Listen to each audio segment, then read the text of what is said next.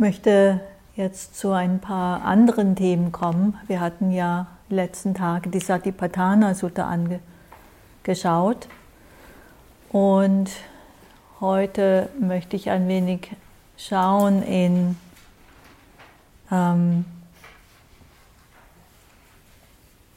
ja, ein bisschen was entsteht durch diese Praxis an Qualitäten.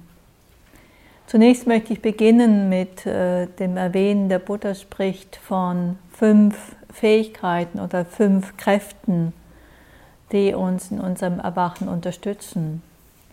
Davon möchte ich dann nur eine genauer anschauen, aber um euch mit den fünf vertraut zu machen, die ersten vier kennt ihr schon. Das ist zum einen Achtsamkeit oder Gewahrsein, Sati, Sammlung, Samadhi, Energie wäre ja Weisheit, Panya, nichts Neues. Gell? Aber dann kommt die Kraft des Vertrauens oder die Fähigkeit des Vertrauens, Sattha. Und das ist neu. Vertrauen haben wir jetzt noch nicht erwähnt. Ja? Und diese Qualität, die äh, hat dennoch eine Bedeutung, wenn sie eine der wesentlichen Fähigkeiten und Kräfte ist, dann glaube ich, braucht es einen Blick darauf, was das damit auf sich hat. Und ich finde es spannend, es gibt eben fünfmal, die wird gesagt, diese fünf werden einmal die fünf Fähigkeiten genannt und einmal die fünf Kräfte. Also zweimal werden die aufgezählt in diesen Gruppen. Ganz ähnlich wie den, Erleuchtungs, den sieben Erleuchtungsgliedern steht Achtsamkeit allein und die anderen vier lassen sich schick in Paare aufteilen. Und ähnlich wie bei den sieben Erleuchtungsgliedern Samadhi und Energie balancieren sich gegenseitig, dann bleiben zwei übrig und das Vertrauen und Weisheit. Die balancieren sich gegenseitig. Also auf der einen Seite wird Vertrauen von Weisheit balanciert und zum anderen Weisheit von Vertrauen. Ha, das ist ein interessantes Gedankenspiel, dass die auch in diese Richtung was vielleicht miteinander zu tun haben. Ich fand ein, ich möchte jetzt ein bisschen mehr auf Vertrauen eingehen, aber auch noch ein paar andere Dinge streifen in dem Vortrag. Zum einen gibt es ein, ein nettes Zitat von Marie von Ebner-Eschenbach. Und zwar benutzt sie das Wort vertrauensselig und sagt dazu vertrauensselig ein schönes Wort. Vertrauen macht selig den, der es hat und den, der es einflößt. Nun, heute, ich glaube, die ist schon etwas länger gestorben. und heute hat das Wort vertrauensselig ja fast schon einen negativen Beigeschmack. Ja, wir sind dann sozusagen auch sehr in einem blinden Vertrauen äh, gefangen. Und dennoch, äh, was sie so schön betont, ist dieser Effekt, den dieses im Vertrauen sein hat. Es macht irgendwie selig. Es macht es beruhigt, es, es, es hebt sozusagen das Gemüt. Das finde ich eigentlich ganz schön, diesen Ausblick.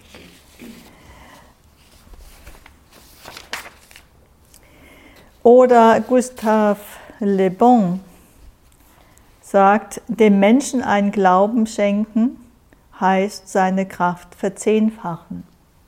Wir könnten auch Vertrauen nehmen. Und überhaupt sind Vertrauen und Glauben, in neuerer Zeit wird Glauben sehr mit religiösem Glauben gleichgesetzt. Aber es war nicht immer so. Und wir benutzen das Wort auch Glauben nicht immer im religiösen Sinne. Ich glaube dir. Könnten auch sagen, ich vertraue dir, dass du die Wahrheit sagst. Das wäre länger. Also wir benutzen dieses, diese beiden Worte manchmal auch sehr näher beisammen, als es ähm, erstmal so erscheint. Wichtig ist, dass wir verstehen, dass wenn der Buddha, also meines Erachtens von Vertrauen spricht oder Satagre spricht, was im Englischen mit, nicht mit dem Wort Trust übersetzt wird, Trust ist Vertrauen, sondern mit dem Wort Faith. Und Faith ist eigentlich wird im Deutschen mit Glauben übersetzt. Das hat mir das immer so ein bisschen schwierig gemacht. Aber spannend ist, dass äh, im Englischen wird das Wort Faith ganz anders gefüllt wie bei uns. Und der Buddha hat sich immer gewendet gegen blindes, blinden Glauben. Und ich glaube, es ist sehr wichtig, dass wir uns das sehr bewusst machen, dass es nicht um einen blinden Glauben geht, ähm, sondern er sagt es sehr klar, und da gibt es in diese ganz berühmte Kalama Sutta. Ich lese sie euch kurz vor in etwas gekürzter Form. Die wesentliche Passage.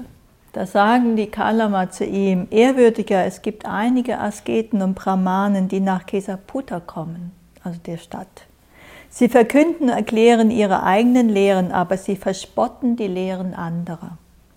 Dann kommen wieder andere und tun das Gleiche. Wir sind verunsichert und fragen uns, welche dieser werten Asketen die Wahrheit spricht und welcher nicht. Der Buddha antwortet, es ist passend für euch, verunsichert zu sein. Es ist passend, dass ihr euch diese Fragen stellt. Entscheidet nicht, weil es überliefert ist, nicht weil es schriftlich niedergelegt ist, nicht aufgrund logischer Überlegungen, die auf Vernunft basieren. Akzeptiert keine Ansicht, die aus bloßem Nachdenken entstanden ist oder aufgrund der scheinbaren Kompetenz des Sprechenden oder weil ihr denkt, dieser Askete ist unser Lehrer. Ah, also da wird ganz viel mit eingenommen, er selbst auch. Ja? Aber wenn ihr für euch selbst wisst, diese Dinge, wenn unternommen und ausgeführt, führen zu Schmerz und Leid, dann sollt ihr sie aufgeben. Diese Dinge, wenn unternommen und ausgeführt, führen zu Wohlergehen und Glückseligkeit, dann sollt ihr euch in ihnen üben. Also da ist ein ganz klares äh, Aussage gegen blindes Vertrauen, aber äh, blinden Glauben und auch blindes Vertrauen. Aber ungemütlicherweise legt er damit auch diese Kehrseite davon, die Verantwortung in unseren Schoß. Wir müssen jetzt selber A ausprobieren und dann uns entscheiden, welchem Weg folge ich, was bringe ich in mein Leben und was nicht. Und das ist gar nicht so einfach, weil wir üben ja, wir sind ja auf dem Weg, weil wir meinen, wir haben ja noch vielleicht einiges zu lernen. Und so hören wir den Lehrern zu, den Lehrern studieren das. Und jetzt maßen wir uns an zu sagen, das ist aber nicht unbedingt sehr hilfreich und das ist hilfreich. Manche Ergebnisse zeigen sich ja auch erst nach einer ganzen Weile. Und wir haben ja noch unsere Täuschung angeschaut und diese Verwirrung und sehen, wie es uns immer mal wieder verwickelt in allem möglichen Blödsinn und wir dann Stunden oder Tage oder Jahre später erwachen und denken, wie konnte ich nur so einen Gedanken folgen? Und das ist also in dem Sinne gar nicht so einfach, diese Entscheidung zu treffen. Und viele, wir hängen ein, also wenn wir ehrlich sind, nicht alle, nee, ihr nicht, aber es gibt durchaus Personen, die lieber den Weg des, äh, okay, dann glaube ich dir, folge dir, du Guru, du sollst doch bitte mir sagen, was ich tun soll, was richtig und was falsch ist. Und wenn es dann falsch nämlich rauskommt, dann können wir diesen armen Guru klein machen. Der ist schuld dran oder die ist schuld daran. Die hat mich verführt. Die also da ist auch etwas, eine verführerische Komponente dabei. Und das andere, dieser andere Punkt, wirklich selber die Entscheidung zu vertreffen, braucht eben auch eine gehörige Portion Selbstvertrauen. Oder einfach es riskieren. Ich weiß noch, wie in Thailand war, es gab ein Kloster, ich weiß nicht, wo, also ich, ich sage auch nicht, wo es war. Aber ich ich stolperte über eine sehr obskure Vorstellung von, wo und wie Erwachen äh, möglich sei. Und ich, ich schlackerte wirklich mit den Ohren. Ja? Man erzählte mir, ja, also Erwachen wäre gar nicht mehr möglich, außer die einzige Möglichkeit wäre, ich würde so üben, dass ich ins Devaloka komme nach meinem Tod. Ja? ins Devaloka wiedergeboren werde und im Devaloka, das ist der Bereich, wo die Götter wohnen, der buddhistischen Kosmologie, Dort würden die Götter, die Devas, die ganzen Bestandteile des Buddhas wieder zusammensuchen und zusammenbasteln, auf der körperlichen Ebene wie der geistigen, energetischen Ebene. So wurde mir das wirklich erklärt. Ähm, und dann würde er da wieder auferstehen und lehren und dann könnte man in seiner Gegenwart erwachen. Hm? Das muss man mal glauben.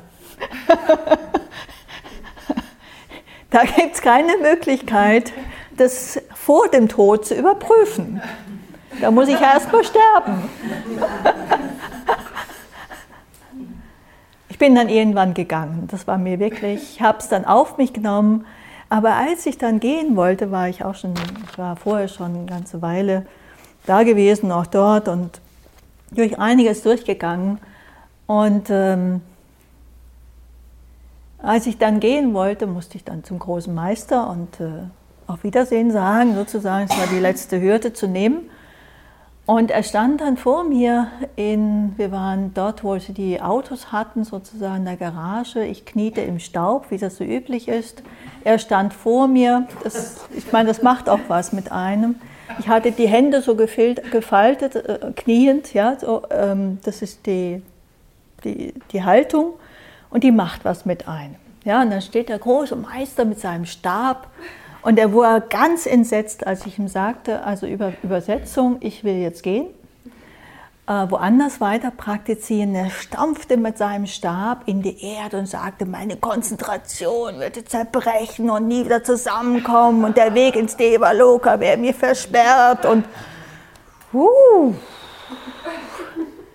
ja, die Nonne neben mir, eine deutsche studierte Frau, wurde kreidebleich und bangte um mein Wohlergehen. Das hört sich lustig an, aber ich war wirklich erschüttert. Und äh, ich merkte auch diese emotionale Ladung. Ja? Zum Glück war ich relativ stabil auf solchen Dingen. Aber es war schon so ein kleiner, ich merkte so, es braucht ein kleines Akt von Nein, ich vertraue mir. Mehr als dir, großer Meister. Und äh, in dem Sinne spüren wir, wir brauchen natürlich auch für diese Kalama, was der Buddha da sagt, wir brauchen ein Stück Selbstvertrauen. Woher nehmen, wenn nicht stehlen, wenn wir keins haben? Das ist das Problem. Weil ganz viele von uns ähm, spüren immer wieder auch, ähm, dass das mit dem Selbstvertrauen ja so eine wackelige Sache ist, dass wir davon vielleicht nicht so viel äh, mitbekommen haben, dass wir uns oft selber nicht ganz trauen oder auch hier, es geht ja nicht nur um Selbstvertrauen, sondern auch, wenn der Buddha spricht vom Vertrauen als Kraft, dennoch, trotz solcher Episoden brauchen wir Vertrauen, sagt er, als Kraft und auch als Fähigkeit. Weil Vertrauen uns einerseits wirklich Kraft geben kann und uns Kraft geben kann, uns einer Sache auch zuzuwenden, äh, Durststrecken durchzustehen, das wissen wir alle. Und vor allen Dingen auch, wir brauchen Vertrauen, damit sich unser Herz überhaupt öffnen kann. Weil wenn wir genau hinschauen, Vertrauen ist etwas, was wir für fast alle anderen Geisteszustände, die wir nach, die wir anstreben, äh, ihr vielleicht nicht, aber wenn ihr Liebe anstrebt, braucht ihr auch Vertrauen. Ohne Liebe, ohne Vertrauen keine Liebe. Dann sind wir im Argwohn. Ja? Und genauso brauchen wir äh, Vertrauen für Großzügigkeit, für Geduld, für Mitgefühl, für ähm, auch uns einfach äh, für, für liebevolle Beziehungen, für Freundschaften. Also Freundschaften ohne Vertrauen. Ich weiß nicht, ob das Freundschaft ist. Wir brauchen schon Vertrauen, wenn wir zum Arzt gehen, zum Zahnarzt zum Beispiel, weil wir können selber nicht an uns rumbohren oder ihm ständig sagen, wie er es besser machen soll. Ja, zeig mir bitte genau und ich gebe dir Anweisungen. Das kommt meistens nicht gut raus. Also wir brauchen immer wieder diese Fähigkeit zu vertrauen.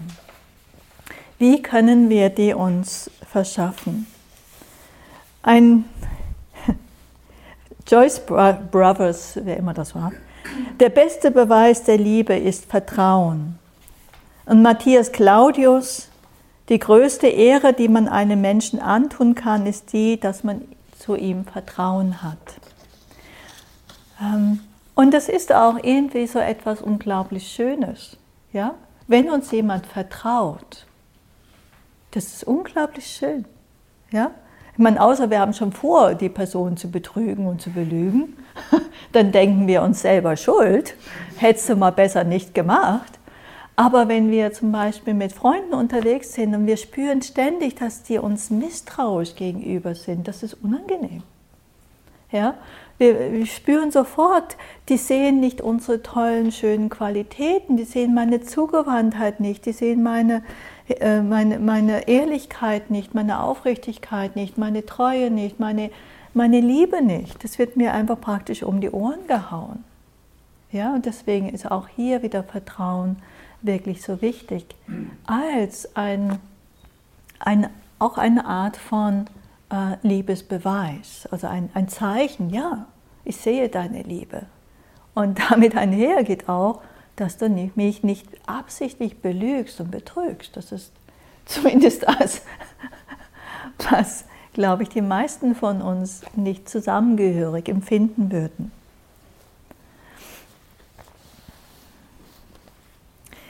Und dieses Vertrauen gilt nicht nur für unsere Beziehungen, für unsere Freundschaften.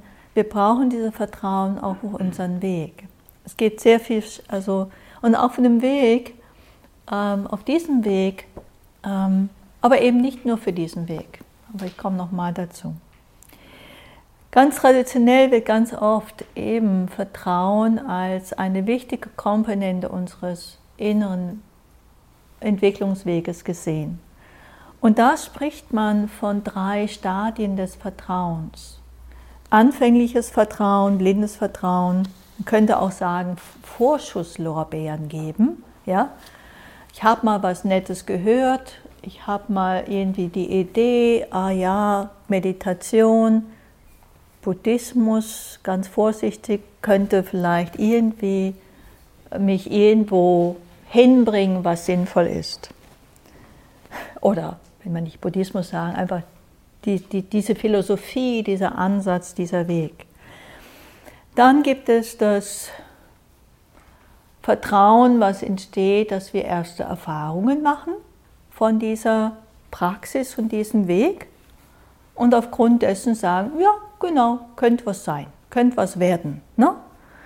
Und dann gibt es natürlich eine Reifung des Vertrauens, wenn wir mehr und mehr wirklich diese diesen Weg in seiner Komplexität sehen und begreifen und immer mehr äh, fester werden unserer Überzeugung sozusagen oder Gewissheit, ja, das bringt mich wirklich woanders hin. Das ist hilfreich, das ist nützlich.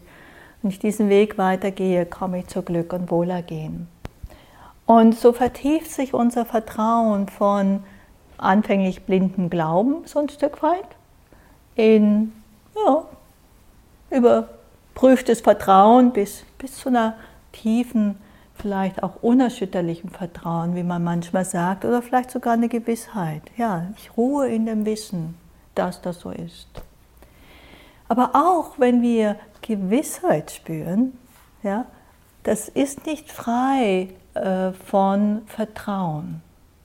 Ja, ist nicht, wir, weil wir immer wieder, die Gewissheit ist zwar so, aber wir gehen ja ein Weg. Wir gehen ja, wir leben ja ein Leben, in dem jeder Moment neu ist. Das haben wir jetzt gelernt. Ja? Vergänglichkeit heißt ja nicht, dass alles immer wiederkehrt, entstehen, vergehen, sondern dass ein neuer Moment immer wieder kommt. Also wir können uns das einerseits so als, als Kreis vorstellen, das nennt man oft im Buddhismus Samsara, oder wir können uns das als einen Weg vorstellen, wo wir immer wieder neuen Situationen begegnen. Manche sehen ähnlich aus, aber dennoch jeder Moment ist neu und unvorhersehbar und braucht deswegen eine neue Antwort. Und weil er eine neue Antwort braucht, braucht es immer wieder das Vertrauen, diesen Weg oder diese, äh, diesen Ansatz in dieser neuen Situation anzuwenden, neu hinzuschauen, in einen neuen Antwort zu finden und mich diesen, äh, diesen Qualitäten ähm, anzuvertrauen, um eine Antwort zu finden. Die Qualitäten von Achtsamkeit.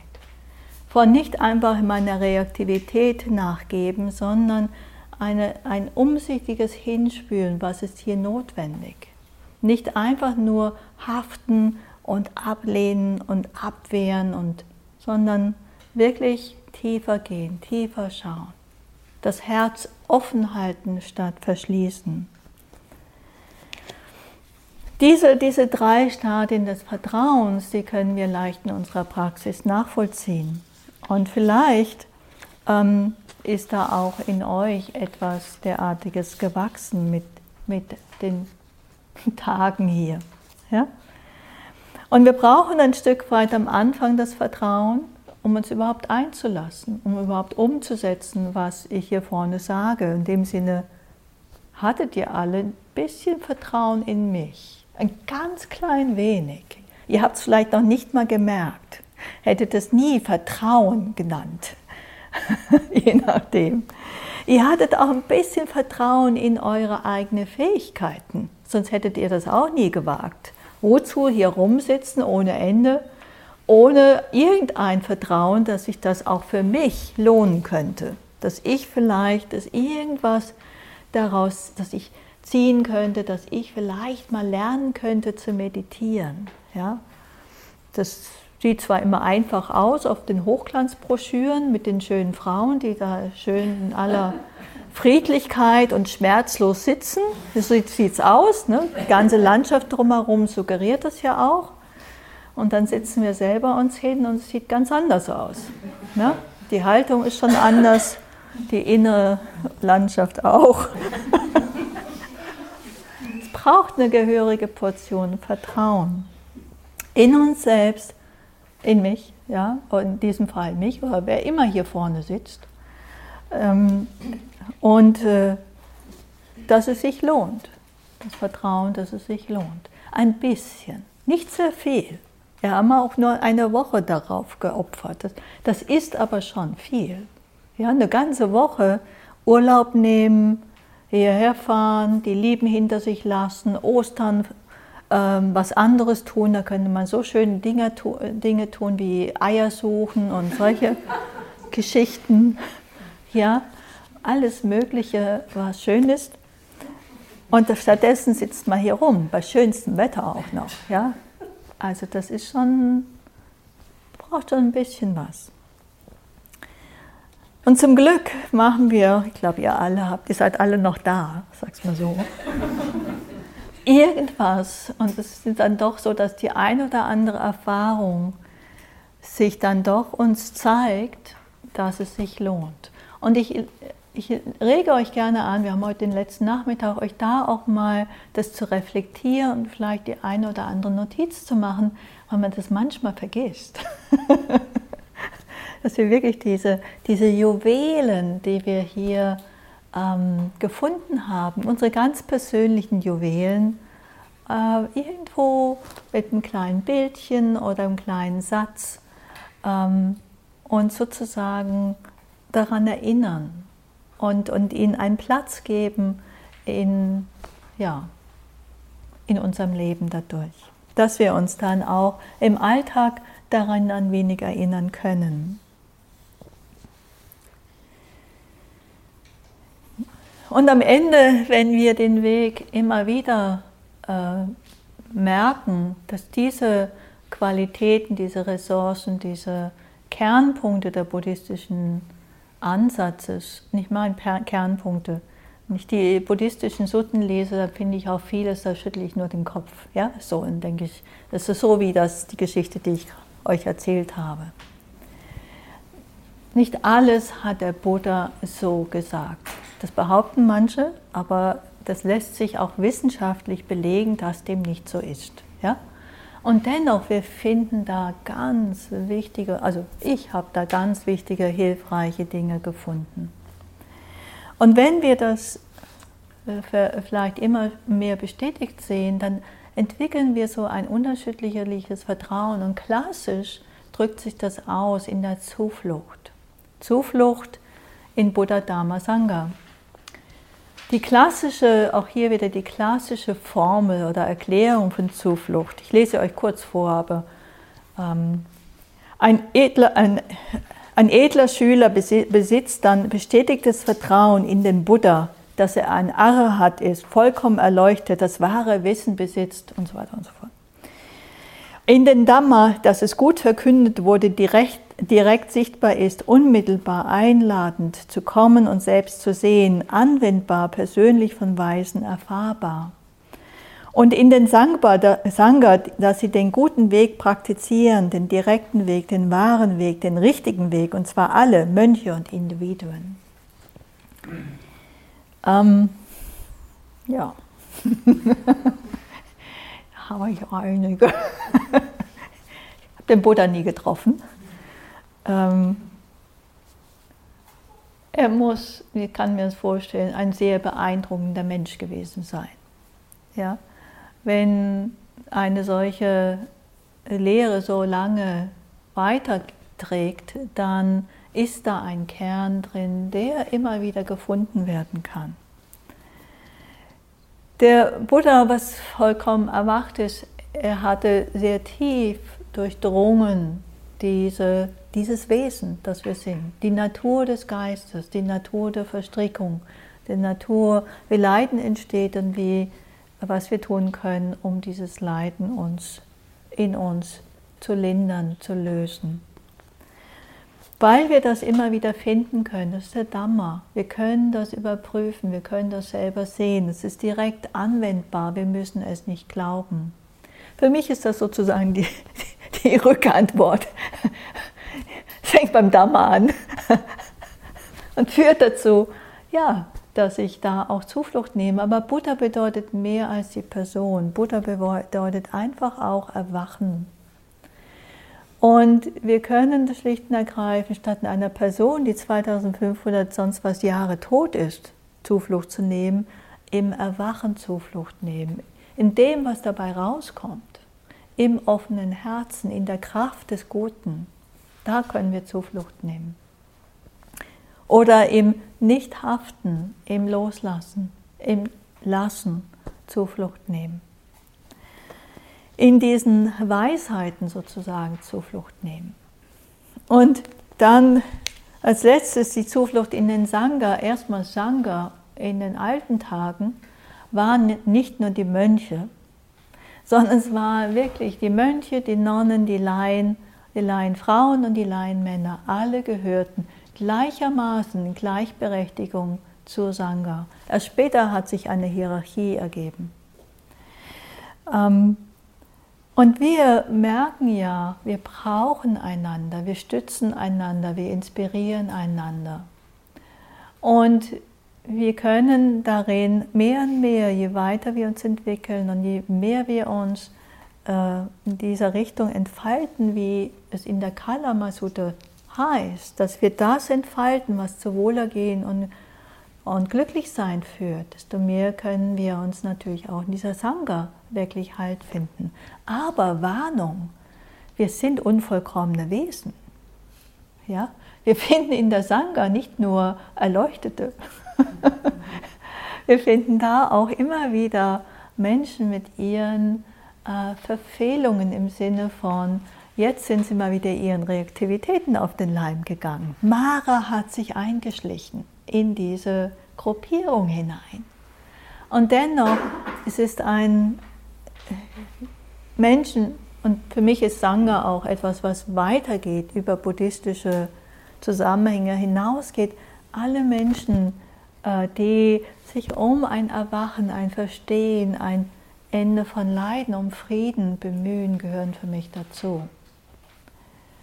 Und wir können es noch weiterziehen, dass wir natürlich alle in uns die guten Qualitäten haben, letzten Endes. Aber Zuflucht in Sangha ist auch wirklich etwas Schönes. Ähm, ich weiß nicht, wie es euch geht, wenn ich irgendwo, es gibt ja immer mehr, buddhistische Gebetsfähnchen sehe, das gibt es auch in Deutschland vielerorts, dann geht sofort bei mir so, ah ja, da würde ich klingeln, wenn ich was bräuchte. Auch, auch wenn die gar nichts mit Buddhismus zu tun haben. Ja, ich weiß das. Also, vor ein paar Jahren fragte mal der der Bruder meines damaligen Partners, ah, könnte mir ein paar Fädchen mitbringen. Und der hat überhaupt noch nie was mit Meditation oder Buddhismus am Hut. Aber es scheint irgendwas zu machen, diese Fähnchen, die da rumflackern. Ja, das scheint irgendwie was anzutriggern, irgendwie rührt das etwas. Und das, äh, ich meine, ich habe ja auch mit tibetischen Buddhismus nicht so eine große Verbindung, aber die, die habe ich richtig gern, wenn ich die irgendwo sehe. ah. Und wie gesagt, uns oft sind das gar nicht Praktizierende und dennoch, das scheint irgendwie äh, damit was auszulösen.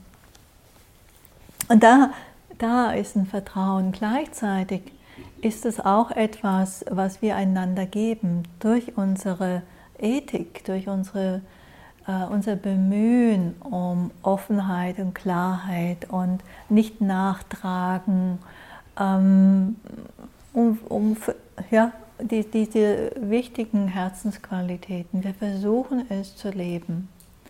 Und gleichzeitig sind wir auch nicht blind für das, was wir sehen. Ich war einmal in einem tibetischen Kloster, das war in Frankreich. Es war ein Riesending mit dem Dalai Lama, da waren zigtausend Menschen. Und ähm, wegen, ich zeltete auf, in einem der Klöster, da musste irgendwie irgendwas erledigen und wartete also in so einem Vorraum auf, also es war so ein Raum, da sollte dann der jeweilige Mönch kommen, dem man was fragen konnte. Und wir standen da und da waren auch andere Sachen rum und unter anderem lagen da äh, auf so einem Ding verschiedene Sachen, die Menschen irgendwo verloren hatten. Da lag auch ein Portemonnaie. Und das war noch eine andere Frau. Und die ging wirklich dahin, nahm das Portemonnaie, nahm das Geld raus und steckte das Portemonnaie wieder dahin. Vor meinen Augen. Ich dachte, ich sehe nicht recht. Und dann kam der Mönch rein, dummerweise konnte ich kein Französisch, dann hat sie mich auch noch angeschwärzt. Also es war von der ganzen Mimik offenbar. Ich dachte, hey, geht's noch? Ich konnte bloß nichts sagen. Ich konnte kein Französisch. Und er konnte kein Englisch. Also es war sowieso eine hoffnungslose Kommunikation in der Hinsicht. Aber es war schon spannend. Also das war eben auch Sangha. Wir leben auch manchmal sowas. Aber in der Regel ist es andersrum. In der Regel, wenn wir irgendwo was liegen lassen in solchen Orten, liegt es da jahrelang. Wenn wir nicht irgendwann mal wieder vorbeikommen, sehen, ah ja, da ist es ja. Also haltet noch einen Blick auf für Patricks Schuhe. Die sind immer noch vermisst. Vielleicht irgendwo durch eine Säuberungsaktion oder Waldbewohner haben die irgendwo hingebracht. Ähm, es gibt ja Waldbewohner, die ins Haus kommen, habe ich gehört, deswegen sind da überall Zettel. Ähm, haltet mal die Augen offen. Die Beschreibung findet ihr an der Tür nochmal. Ja, so, irgendwie müssen die bis morgen Mittag auftauchen, diese Schuhe. das wäre gut. Dieses Vertrauen ist so ja, wir fühlen uns sofort geborgen, wir können uns öffnen und Vertrauen bündelt auch unsere Energie. Wenn Vertrauen da ist, dann hat Zweifel keine Chance. Und wir wissen ja, wie Zweifel sich anfühlt. Es stoppt uns, es lähmt uns, es bringt uns durcheinander. Wir können uns gar nicht entschließen, einen weiteren Schritt zu tun. Während wenn Vertrauen da ist, dann geben wir uns hin, dann tun wir das, dann setzen wir das um.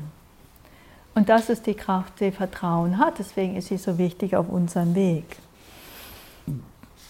Weil es gilt ja, das umzusetzen, was wir hier tun. Wir brauchen das, ja.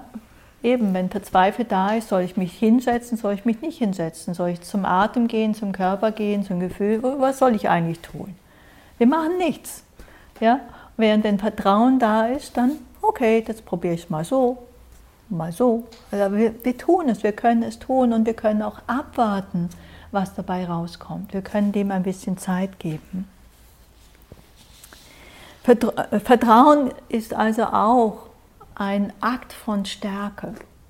Das ist ganz witzig. Vertrauen ist keine Schwäche, Vertrauen ist ein Akt von Stärke. Während Misstrauen, Gandhi sagte das, Misstrauen ist ein Zeichen von Schwäche. Sehr schön. Mahatma Gandhi.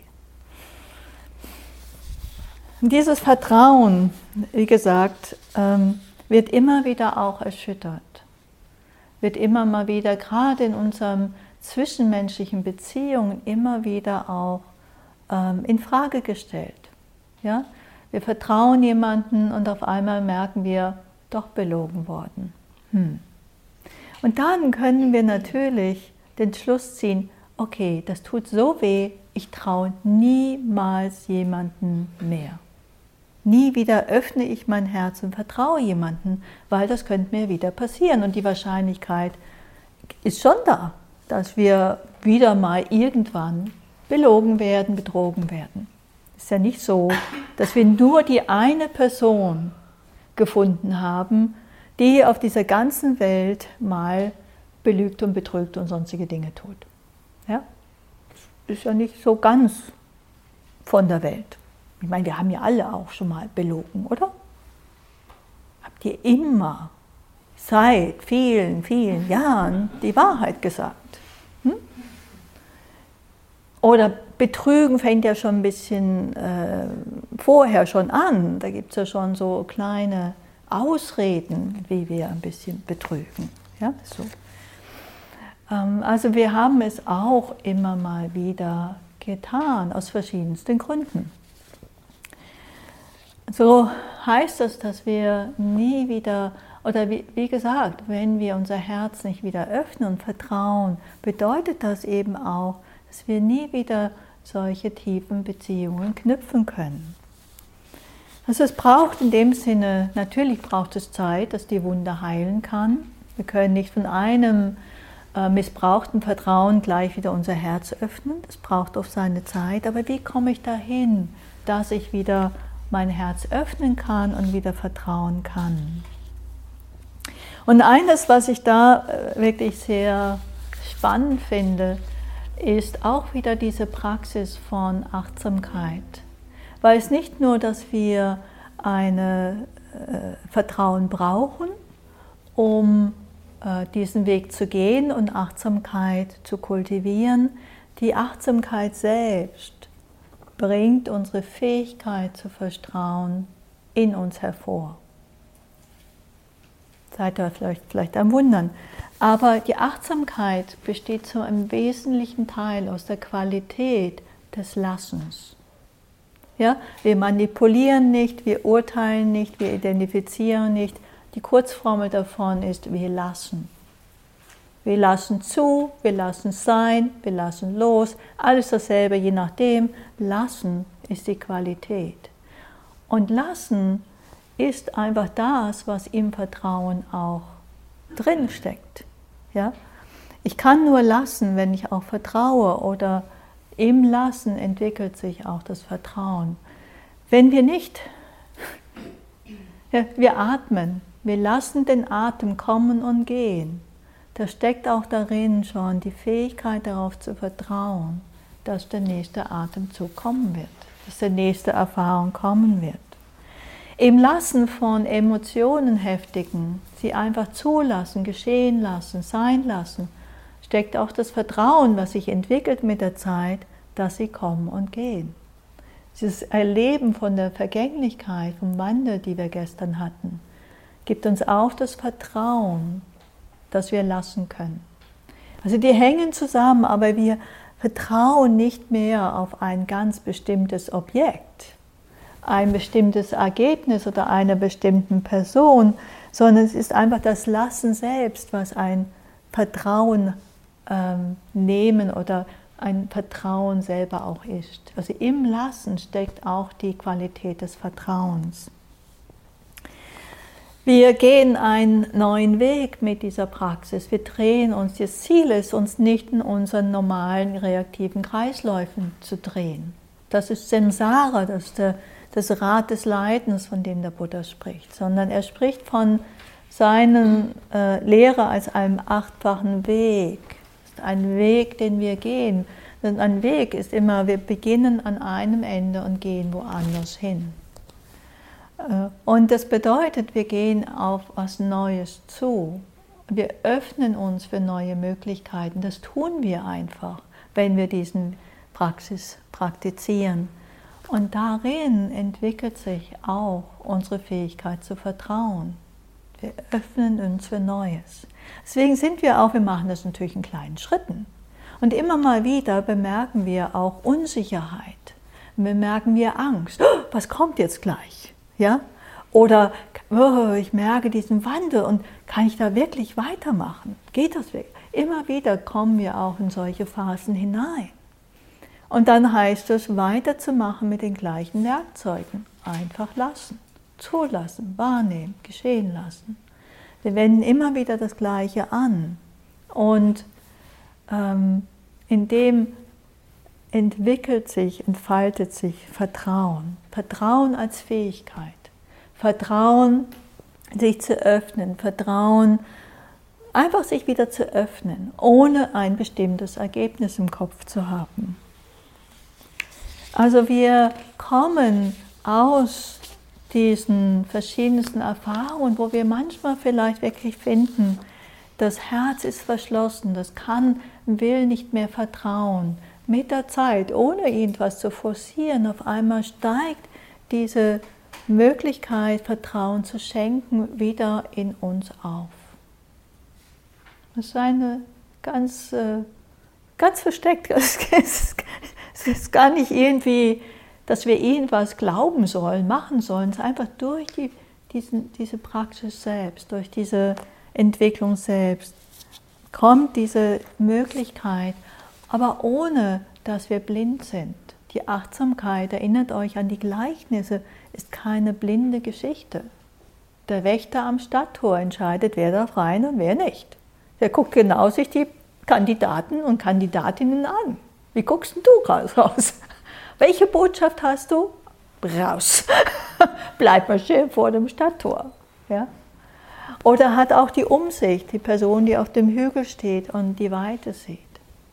Und dennoch ist auch ein Vertrauen in meine Urteilsfähigkeit, ein Vertrauen, immer wieder dir neu und offen zu begegnen.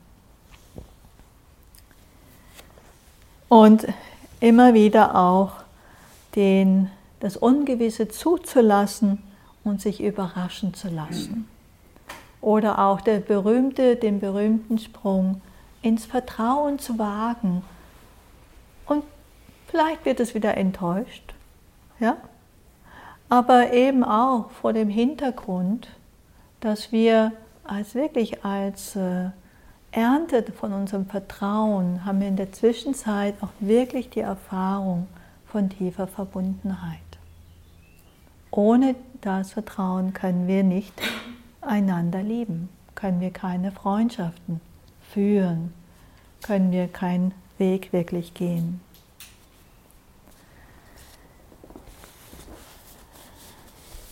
Ich ende mit einem, kam jetzt so ein paar Themen, zu denen ich eigentlich kommen wollte, kam ich jetzt gerade gar nicht. Aber ich ende mit einem Zitat von dem japanischen Zen-Meister Ryokan. Der Regen ist vorbei, die Wolken haben sich verzogen und der Himmel ist wieder klar. Ist, ist dein Herz rein, ist alles in deiner Welt rein. Lass uns einen Moment still sitzen.